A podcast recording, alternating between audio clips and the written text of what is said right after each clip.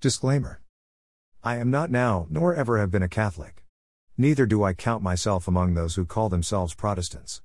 I am a Christian who, by the mercy and grace of God, was born again as a new creature in mid August 1974. I deeply respect Catholics around whom I was raised in South Texas. In my hometown of Palacios, we collectively celebrated Meatless Fridays in our public schools and the common Christian seasons. Catholic priests were held in high esteem along with the pastors of non Catholic churches. The big issue abortion. At the moment of this post, there have been more than 63 million American children slain in the womb. This is 10 times the number of Jews murdered by the Nazis in the Holocaust. Click on the image above for real time deaths of children in the womb in the United States of America. The U.S. Conference of Catholic Bishops, USCCB, lists abortion as a high priority issue. In fact, the USCCB addresses over 70 important issues on the basis of Holy Scripture and wisdom. Any biblically literate non Catholic Christian will agree with the issues whether Baptist, Methodist, Assembly of God, or Charismatic. There is significant opposition to conservative American bishops from the Vatican, itself. Greater than the Vatican's top enforcer of doctrine has sent a warning to U.S. bishops about a potential proposal by some conservative clergy to deny communion to Catholic elected officials who support legislation allowing abortion. In a letter dated May 7, the head of the Vatican's Congregation for the Doctrine of the Faith, CDF, Cardinal Luis Ladaria told Gomez that any such policy requires dialogue first among bishops themselves and then between bishops and Catholic politicians who support abortion rights, whom the Cardinal specifically identified as pro choice. The letter was first reported Monday by Catholic News Service and the Jesuit magazine America.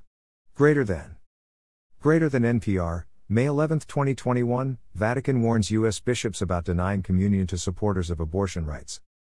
Greater than from time to time we hear it suggested, even at times by Catholic politicians and academics, that Catholic teaching on abortion is unclear.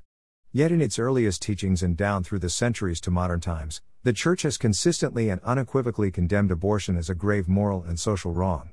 The Church argues its position on clear philosophical grounds, rather than any special revelation private to Catholics, from a high view of the human person shared by people from many philosophical, religious and humanistic traditions comes the basic principle that every human being must be respected as a person, and accorded rights and dignity equal to all other persons. A long list of basic human rights has thus been enunciated and codified in United Nations conventions and other places, of which the most basic right, upon which the others depend, is the right to life. The direct taking of innocent human life is therefore almost universally deplored. Greater than. Greater than EWTN, the Catholic View of Abortion by Father Anthony Fisher. The non Catholic authors of the Declaration of Independence believed in the sanctity of human life. The first sentence of the second paragraph of the Declaration of Independence states We hold these truths to be self evident that all men are created equal, that they are endowed by their Creator with certain unalienable rights, that among these are life, liberty, and the pursuit of happiness. Regardless the religious denomination, Bible believing, Christ following Christians agree that the right to life is preeminent to all other natural, God given, rights. Human sacrifice in Latin America. Source Pinterest. Is the right to life a fad, a new idea, a new value of the Catholic Church? I find this natural right a preeminent priority of the Catholic Church before the time of the Spanish conquests of the New World. Catholic leaders were horrified by the human sacrifice by the indigenous people of what is known today as Latin America, and they put an end to it. The Mayan, Aztec, and Inca people all practiced human sacrifice. See images below. Clearly, the contemporary Vatican view on the abomination of abortion is out of step with Catholic history and contemporary Catholicism in the United States of America. Human sacrifice in North America. For Planned Parenthood, the slaughter of children is big business and, despite legislative actions and the COVID pandemic, Greater than Planned Parenthood has once again set the ignominious record for the most abortions in a single year.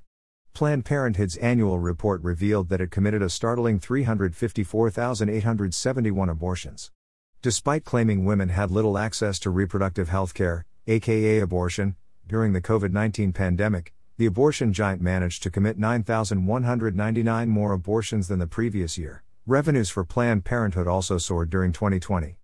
Not only did Planned Parenthood capitalize on providing the largest number of abortions in their history, but they also raked in the largest amount of your tax dollars along the way. Hardly short on cash, Planned Parenthood received another $618.1 million in taxpayer funding.